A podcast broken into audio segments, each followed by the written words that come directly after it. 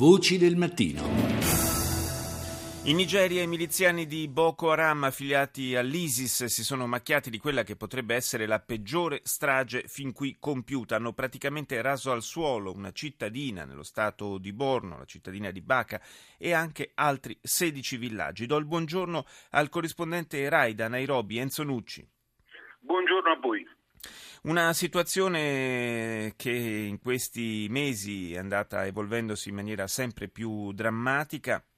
Adesso si parla di una possibile strage però di, di entità finora sconosciuta, si parla addirittura di 2000 morti.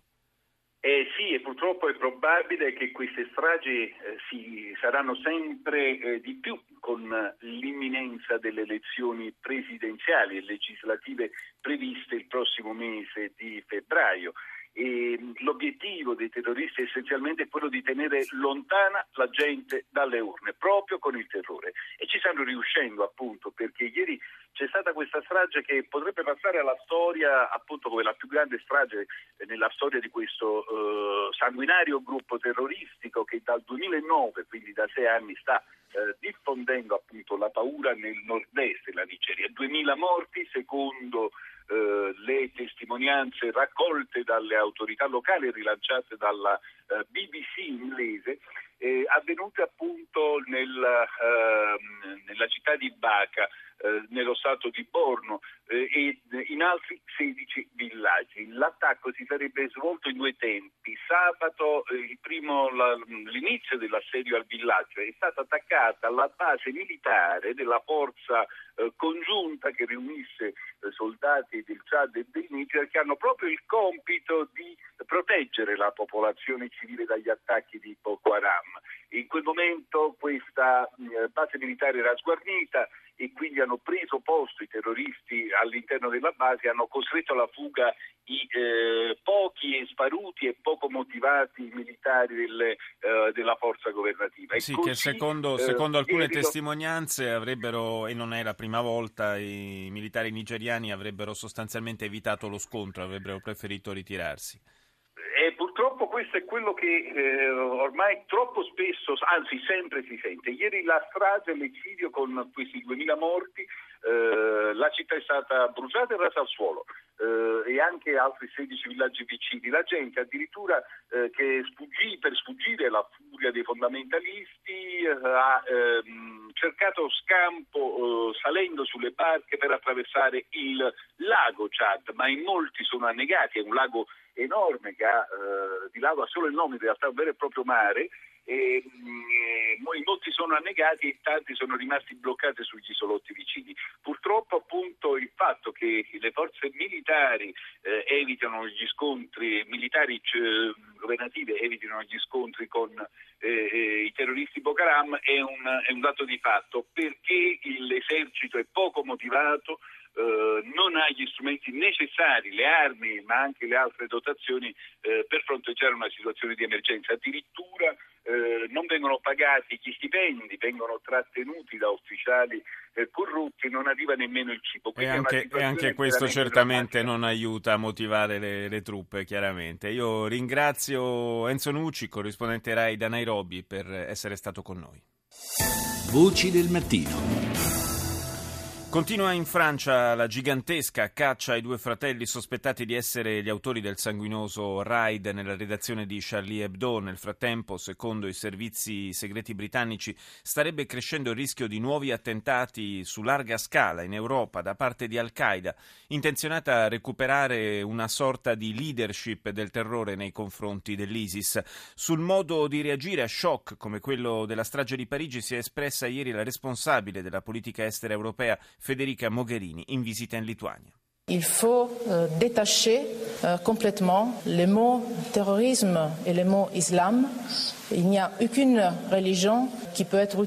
È necessario separare completamente la parola terrorismo dalla parola Islam. Non c'è religione che possa essere usata per compiere gesti così crudeli e inumani. La libertà di stampa è un valore fondamentale della nostra esistenza e della nostra Europa. È il cuore della nostra libertà di pensiero, del nostro modo di vivere comune.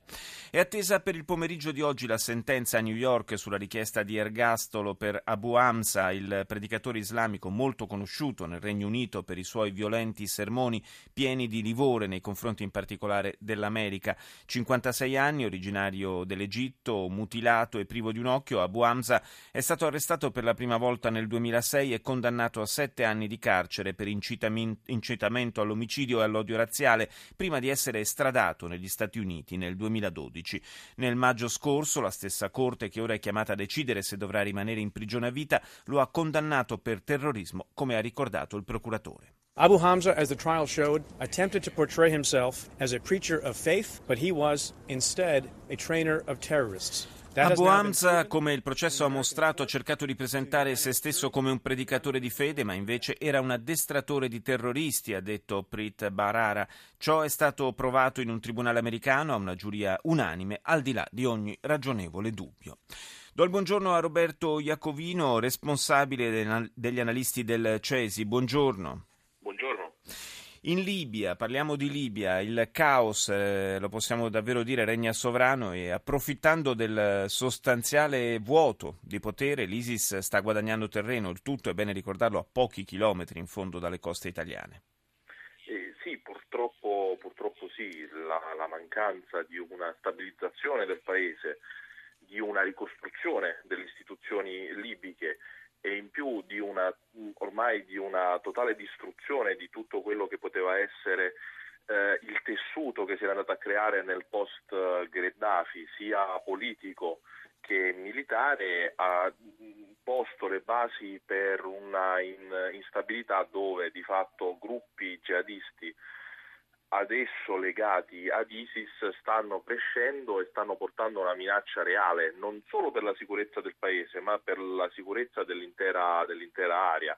È notizia di ieri l'uccisione di due giornalisti tunisini ad opera di un piccolo gruppo affiliato ad ISIS, non solo l'uccisione ma anche purtroppo il, il taglio della testa di queste sì. persone eh, in, una, in, una, dinamica molto vicina quel, al, messaggio, al messaggio di ISIS.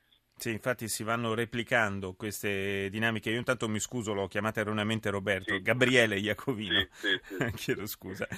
Eh, il quotidiano Le Monde ieri titolava L'impossibile operazione internazionale in Libia. Ricordava che pochi giorni prima di Natale ben cinque stati del Sahel, Chad, Mali, Niger, Mauritania e Burkina Faso, hanno chiesto all'ONU e all'Unione Africana la creazione di una forza internazionale di intervento in Libia. Per la verità anche la Francia sarebbe favorevole a una nuova missione militare, ma allo stato attuale nessuno sembra intenzionato a sporcarsi le mani in Libia.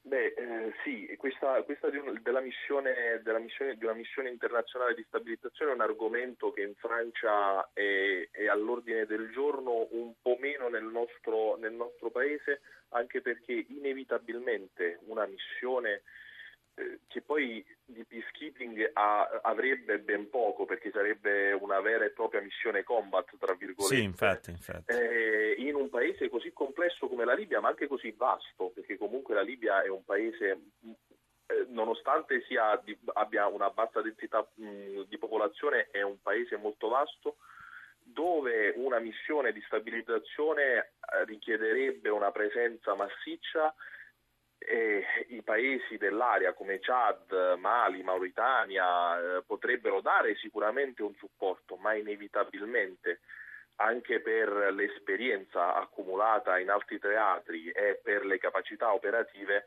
inevitabilmente una missione di stabilizzazione dovrebbe vedere la presenza anche di altri paesi occidentali, tra cui potrebbe essere la Francia, ma anche la stessa Italia, per gli interessi inevitabilmente che il nostro paese ha in Libia, in questo momento, al momento, è una, un'idea, la missione di stabilizzazione lontana, che però più si va avanti, più uh, diventa sempre più una delle pochissime opzioni per la stabilizzazione del paese. Eh, quindi una prospettiva davvero poco rassicurante. Ieri il presidente, no, nei giorni scorsi, inizio anno, il presidente del Chad, eh, mi sembra, eh, incitasse la Nato a finire il lavoro iniziato, iniziato, con Gheddafi. Vedremo che cosa succederà. Io ringrazio Gabriele Iacovino, responsabile degli analisti del CESI, per essere stato nostro ospite.